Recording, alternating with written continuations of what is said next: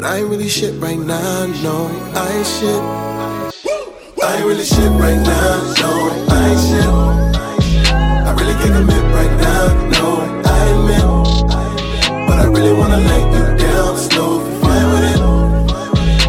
But I ain't really shit right now, no, I ain't shit, I ain't shit, yeah.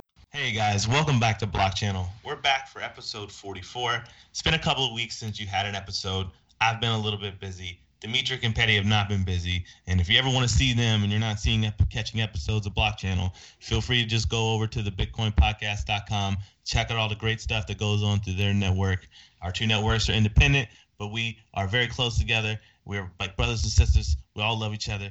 And so if you ever need to get a taste of that good crypto podcast goodness, head over towards that direction. But for us, you know, still trying to give you guys the best of discussions with developers, entrepreneurs, movers and shakers in the space that are looking to push the industry forward in novel and very innovative ways. And this week is no different. This week we're going to be joined by two gentlemen, Blake Richardson, CEO, and Luke Bateman, head of communications at CryptoPets. And what they've developed is another full-fledged like platform for Ethereum-based gaming. Without going into a lot of detail, I'll definitely let those two gentlemen do that for you. A disclaimer for the show, I am an advisor for this company as well and have been since its inception. And I'm a really big fan of their project. Going forward, that being said, Corey Petty and Dimitri Ferguson are back as my two loyal co-hosts again this week. Corey Petty, Dimitri, can you guys introduce yourselves? For sure. Disclaimer, I am not an advisor for CryptoPets, and I also like what they're doing. And always happy to be here on Block Channel. Yeah, this is D. A claimer, Fortnite is just not that great of a game. I played it the other day, and I just want to put that out there. So, not a disclaimer. I'm claiming that statement. Okay, that's fine. Fortnite is just not that great. So, moving forward, I've not played it yet. Still haven't. I don't know if I'm missing out on something in life. It's fine. I'm obsessed with crypto. It makes me happy. So, back to CryptoPets. So, Blake and Luke, gentlemen, could you guys do us a favor? One of you can start. Perhaps let's go with Blake. And just give us a quick primer on your background, and how it is you ended up working on the CryptoPets team. I started out in blockchain space when I was in college. I first heard about Ethereum in 2015. I kind of got interested in the space from what was possible there. I looked into some of the first use cases with that. Early tokens. Saw the initial Ethereum ICO. Didn't buy into it.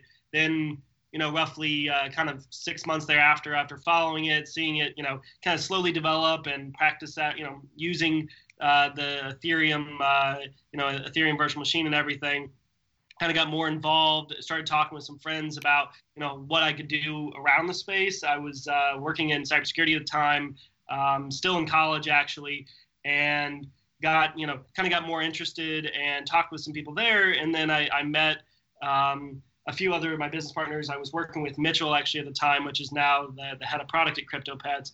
And we started out on a new blockchain venture called Illuminate with our current CTO as well. And we built out that blockchain company over the course of the year, and a lot of good things came of that. And that's kind of how we started out the CryptoPets project, which came along kind of midway through that, and now is our focus. Perfect. All right. So thank you so much for that succinct breakdown. So let's do the same for you, Luke. Give us your pedigree. How did you fall into the crypto space? Well, I think a lot of people enter the crypto space kind of randomly. I definitely didn't have a background in tech.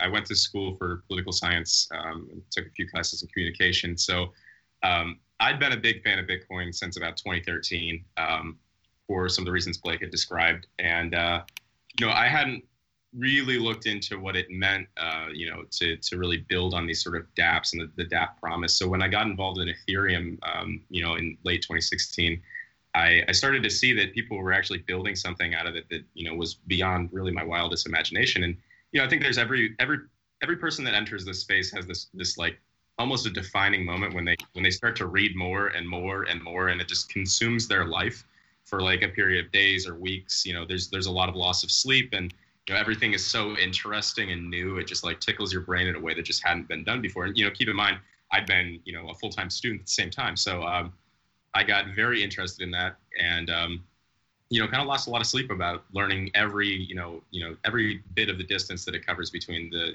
the subjects that are compiled in blockchain. And, you know, luck would have it, I ran into many of the members of the team here at an event in DC that they had been hosting under a previous name.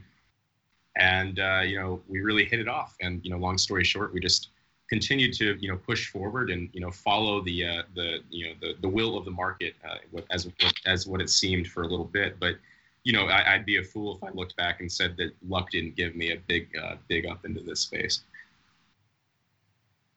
All right, perfect. I appreciate that. So let's take it from here. Now that the audience knows who you are, I already knew who you were, so we're done pretending now.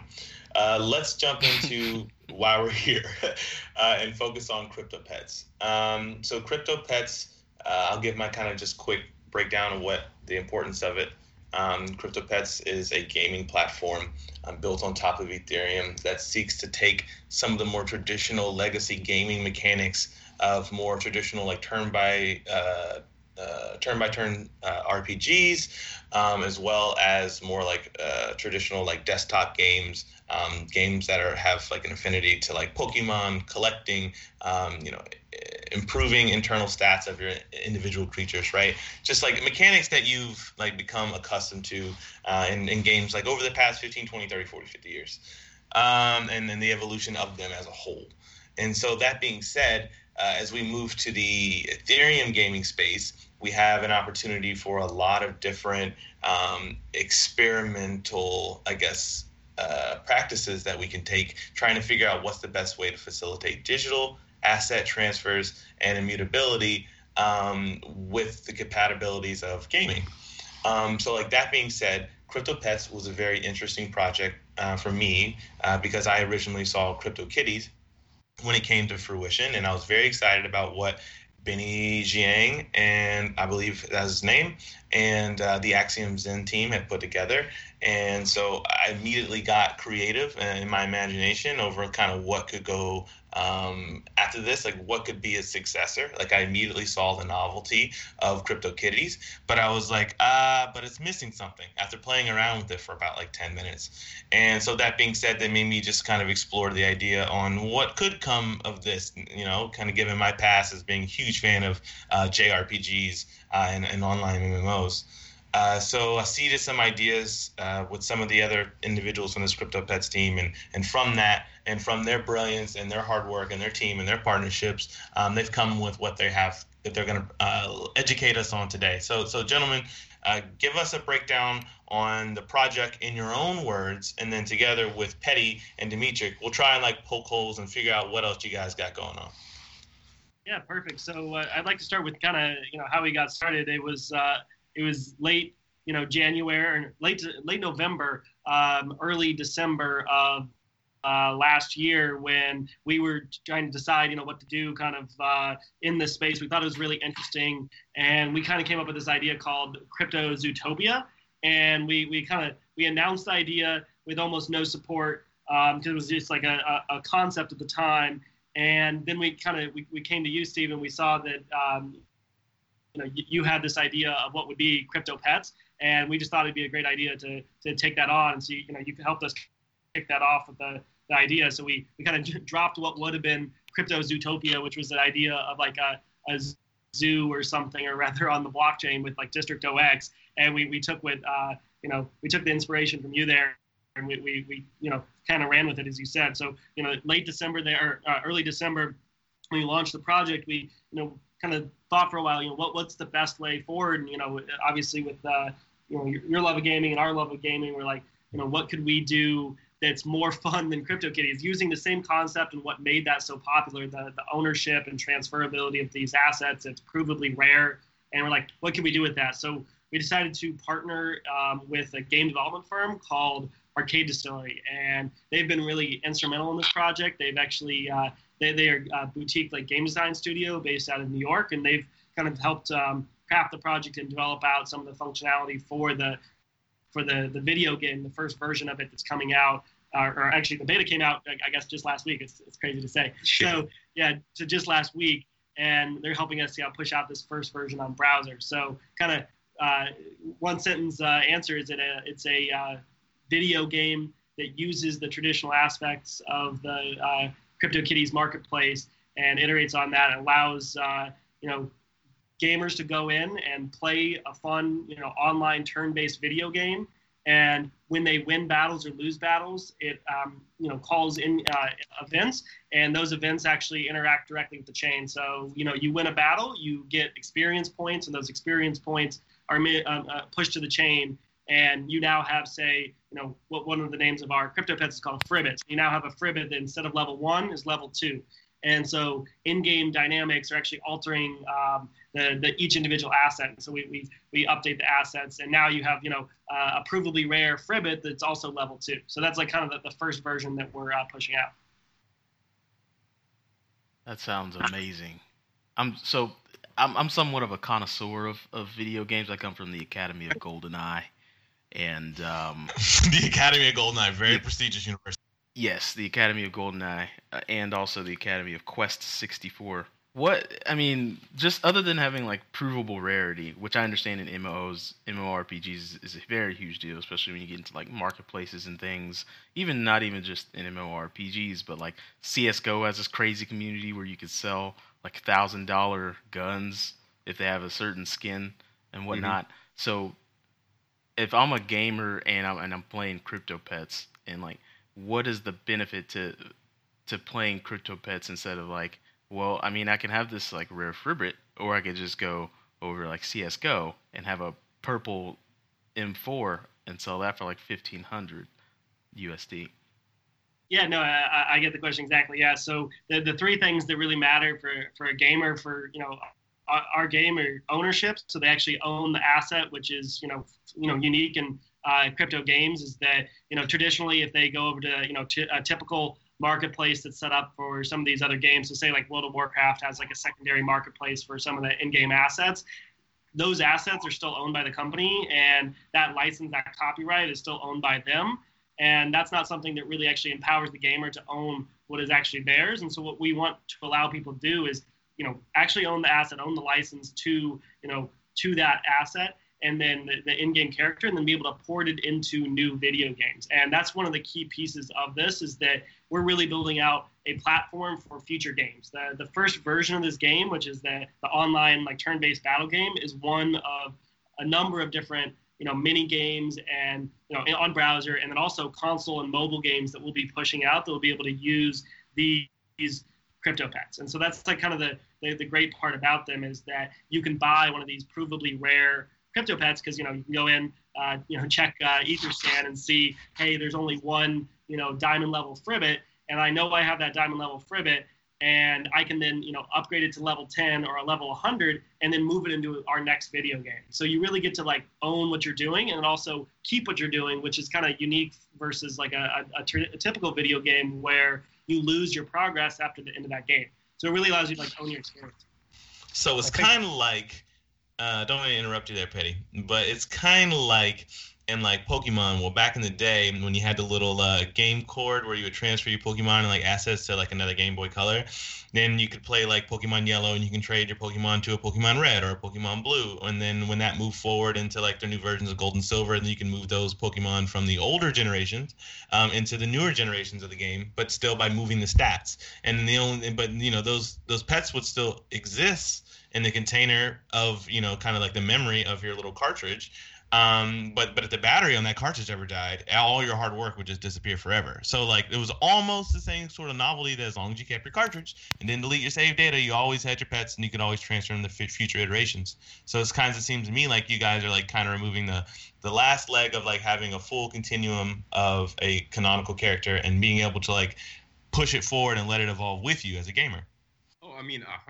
I think, a lot of us on this team, and for most people, Pokemon was a pivotal game in their childhood, or what brought them into video games, sometimes entirely. So what we noticed was, not only with CryptoKitties, there was room for improvement that we saw, but that the Pokemon franchise or other larger franchises, we're sort of, missing the mark when it came to, how they were able to expand or grow upon that, that franchise name that they'd already built. It's like, they we're able to transfer those the actual Pokemon with that core. But when it came down to like, you know, third party design or, you know, user involvement in that, it was somewhat limited.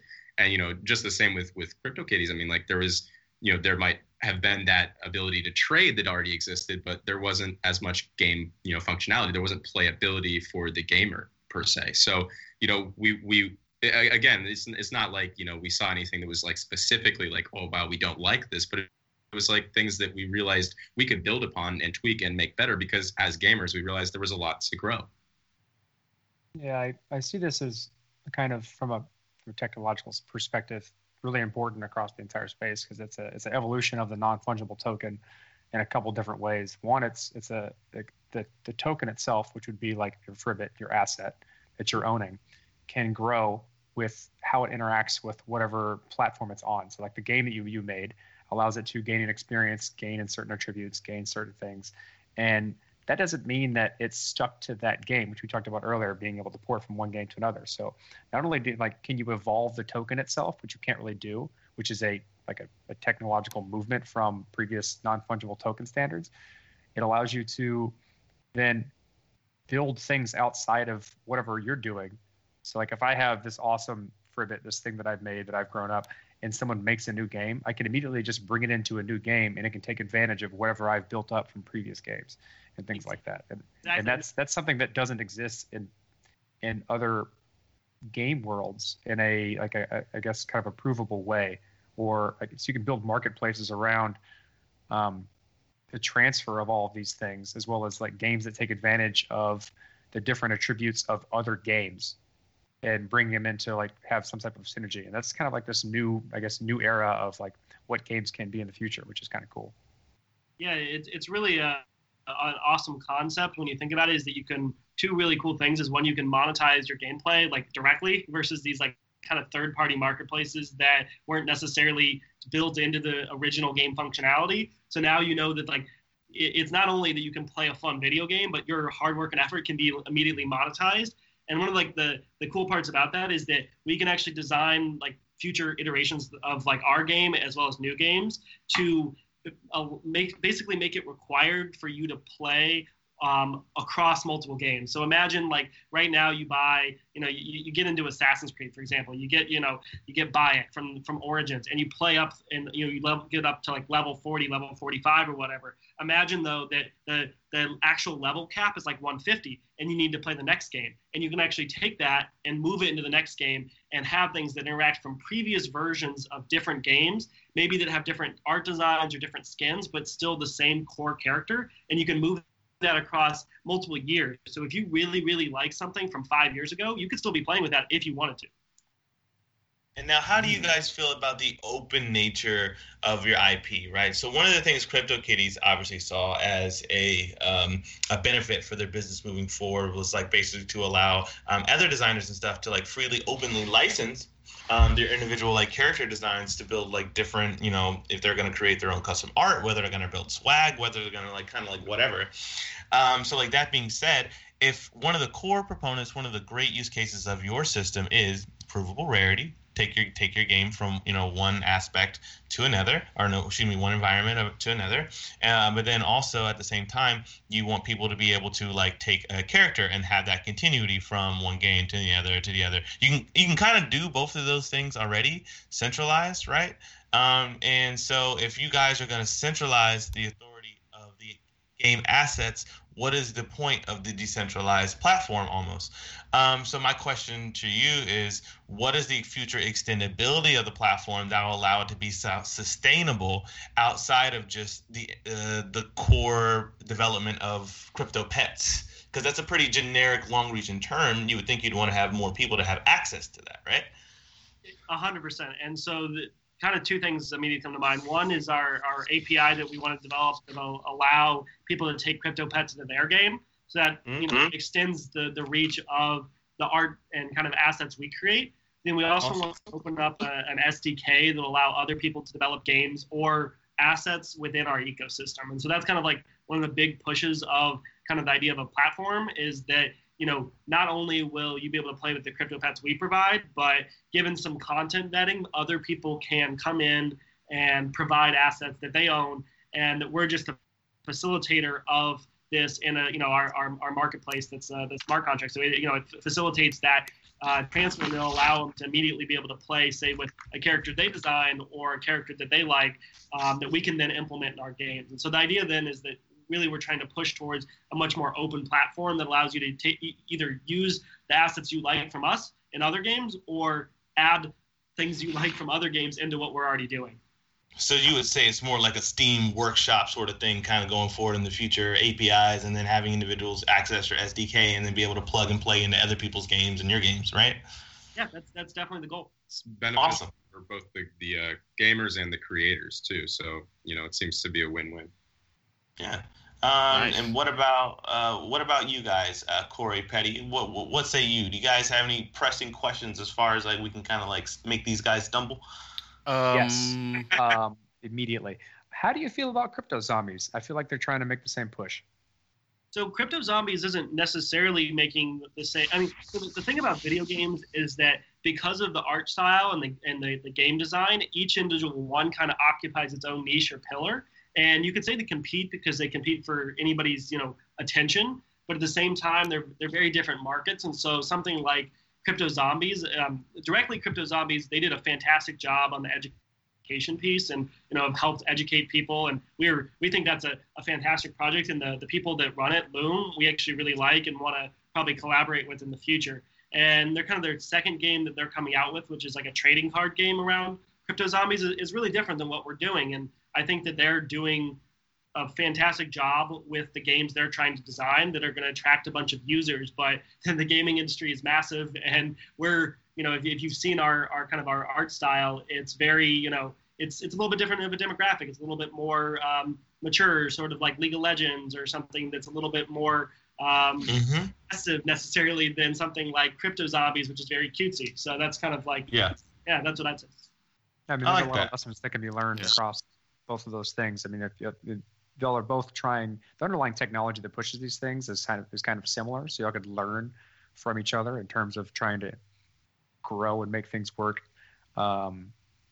within the same ecosystem. But the audience is very different, just like you said, because the gaming world is very massive. Even just illustrations titles bifurcates audiences. If you look at the difference between Dota 2 and League of Legends, those two are massively different audiences based on basically the way the game looks.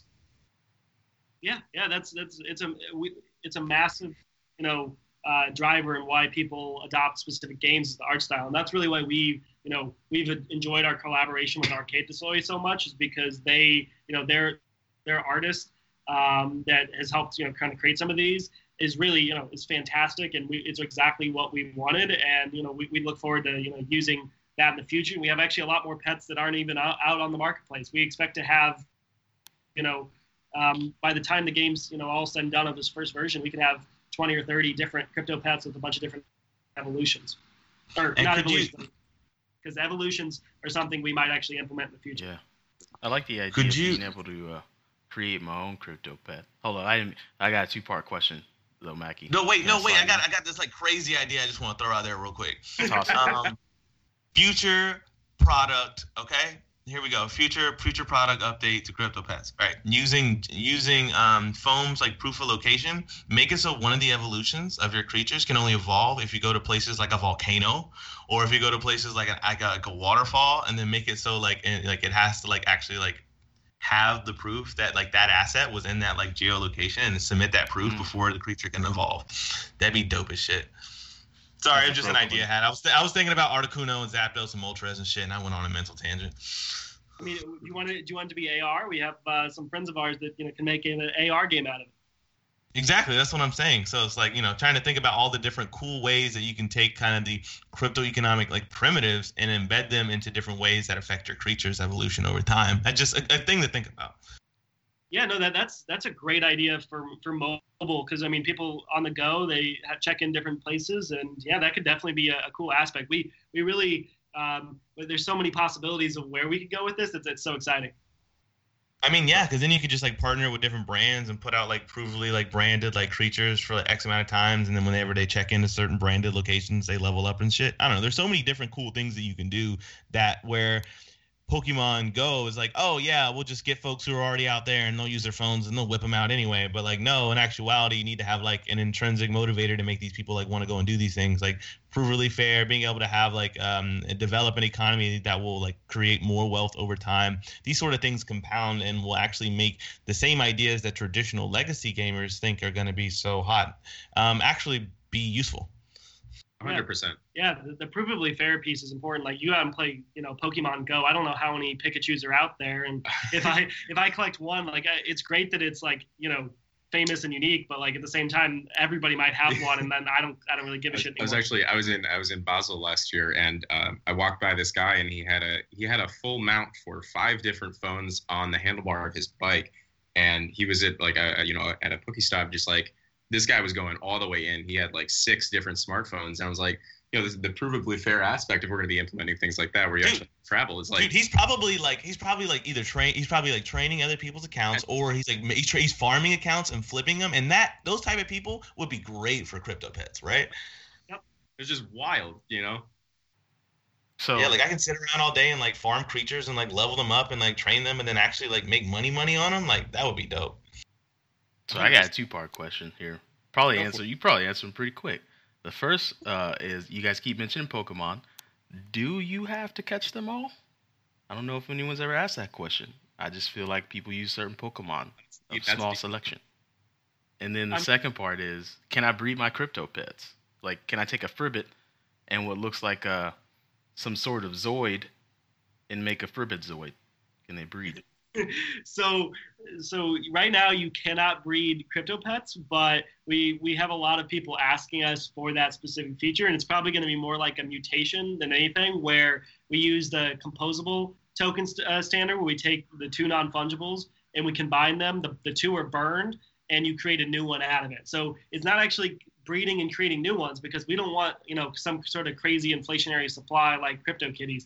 We want again, the scarcity and rarity of these is really important to us, but the mutation concept's really cool. Yeah, because think about it. You're taking non-fungible assets with provable scarcity, and everyone's going to attach and append their own intrinsic value to that creature. They'll be able to carry it across a multitude of different universes. But on top of that, it'll continue to evolve. You continue to use different composables. It'll get stronger. It'll level up. So, like, not only do you have, like, a provably scarce asset that will grow in value as other individuals speculate, but you – or play a major part in its future value. But what if you burn it, then it just dies, right? Isn't your Fribbit dead? So that's the idea, is that right now that users cannot create more, and that really kind of lies in the idea of the scarcity aspect. But we plan to implement that ERC 998 proposal, which is it's still so early, it's we can't implement it just yet. But the idea is that you could take 2 CryptoPets, say a Fribbit and Hedina, and you could try to mutate them and create a new one, but both of them will die in the process. That's we don't want hyperinflation and allowing users just to create new ones on demand, but we do like the ideas of these crossovers and what mutations could look like. Yeah, we'll get into a little bit of the circle life here on the show.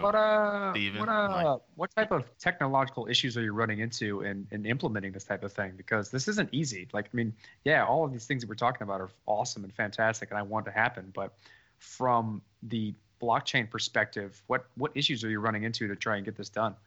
So a few. So the first one is, we're really trying to get to U.S. dollar payments as soon as possible. So, buying CryptoPets with Ether is fantastic, and for us that know how to use it, that's great. But for the majority of the gaming market that doesn't know what Ether is or how to use MetaMask, it really limits kind of the scope of what we can do.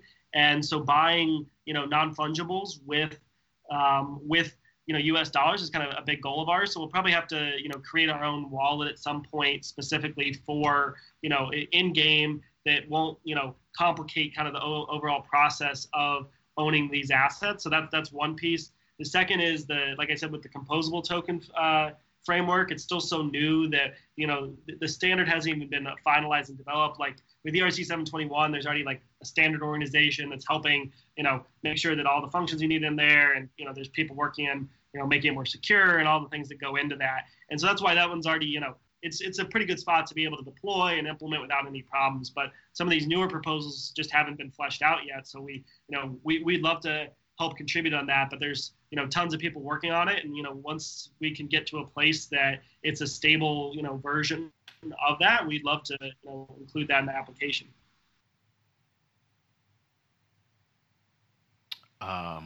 So you do have to catch all the Pokemon.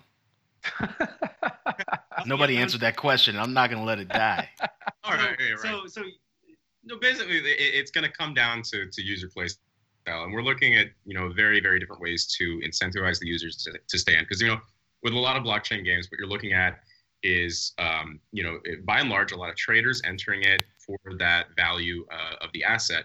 And, there's a unique marriage to be made between the tradable asset value and the actual gaming experience, which we felt was something that we could be really expanding upon. But when you actually get into the actual game itself, how we're going to be rewarding players with XP bonuses, in-game combo, like attack moves and stuff like that, working to make their experience much more varied so that it becomes an individualized experience and much more fun means that they will want to own these assets and will develop strategies that they will feel, completely custom to their own play style.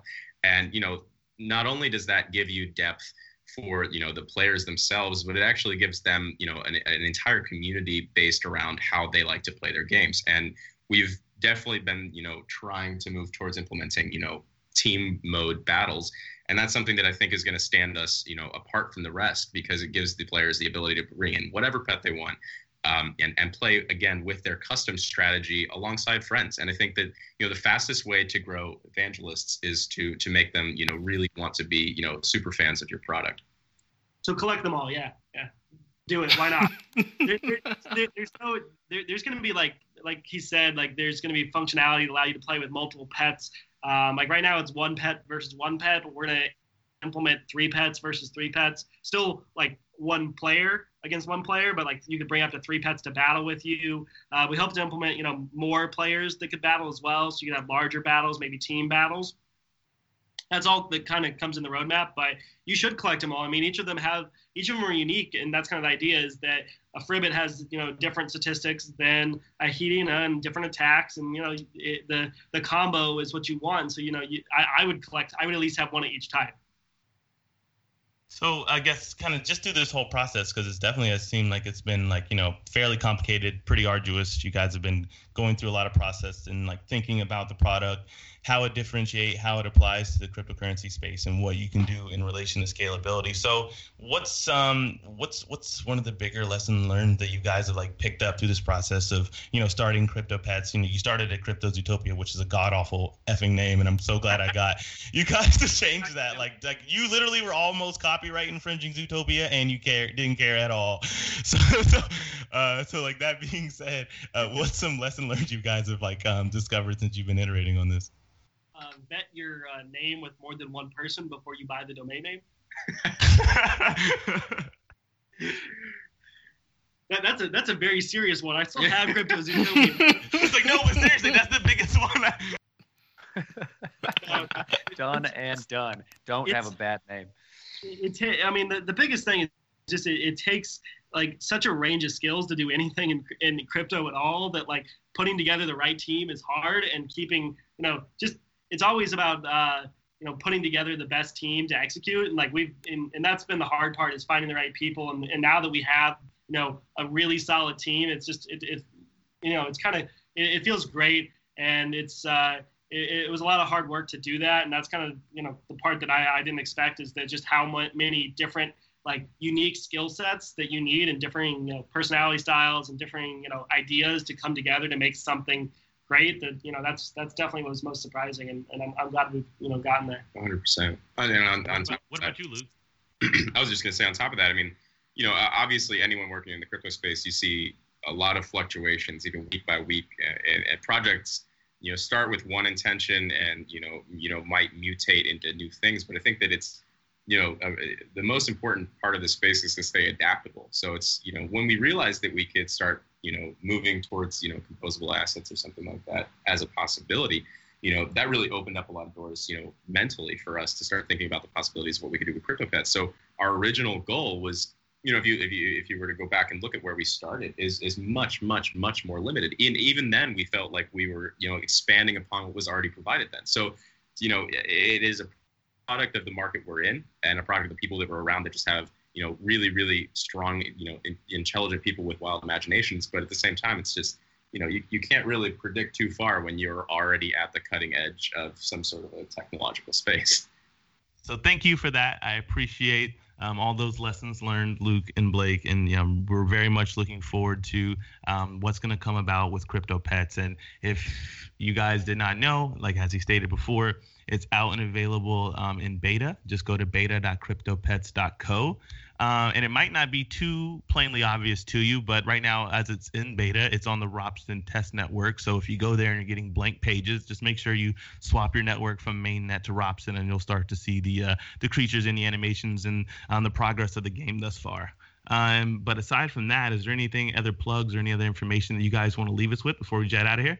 Yeah, I'd like to plug that probably by the end of this month, we'll have something on mainnet as well. So, you know, we're shooting for the end of July to have the beta wrapped up and kind of a limited release, or, you know, public beta of something on mainnet. Nice. All right. Well, thank you very much, guys. I appreciate taking your time today. So, you know, we'll spread the word to the world, and we'll get people in on your new game, and see if this can catch on just as much as wildfire as CryptoKitties is. And if it's as ambitious as you guys claim that it will be, I see no reason why you guys can't get more than 100 daily active users. I mean, I'm sorry. I'm making this joke here, but I'm looking back at the transactional data for CryptoKitties. Yeah, I mean, that's the goal, is to have people actually playing a game, not just moving kitties around. Yeah, exactly. You can only do so much just breeding a pet, buying a pet on a marketplace, and then trying to get in front of everyone else to sell your stuff for money that people really don't care about, these assets. I think you guys are going to trend things in the right direction, and if you end up clogging the blockchain, at least it was going to be for something really useful this time. Not just trying to make money off it. Yeah, you are the arbiter of what is useful, so we're going to make sure it's good for you. Okay, thank you so much. I appreciate that. So thank you very much again for coming on the show, guys. And please come back on the show once you guys have sold to Nintendo. 100%. Yeah. I say that, I'm joking, but I'm just throwing that out into the ether and hoping, you know, who never knows. All right, guys. Well, we'll have you guys back on the show in the future, and thanks for your time. This episode of Block Channel was brought to you by MakerDAO. MakerDAO and their team are the creators of the DAI stablecoin.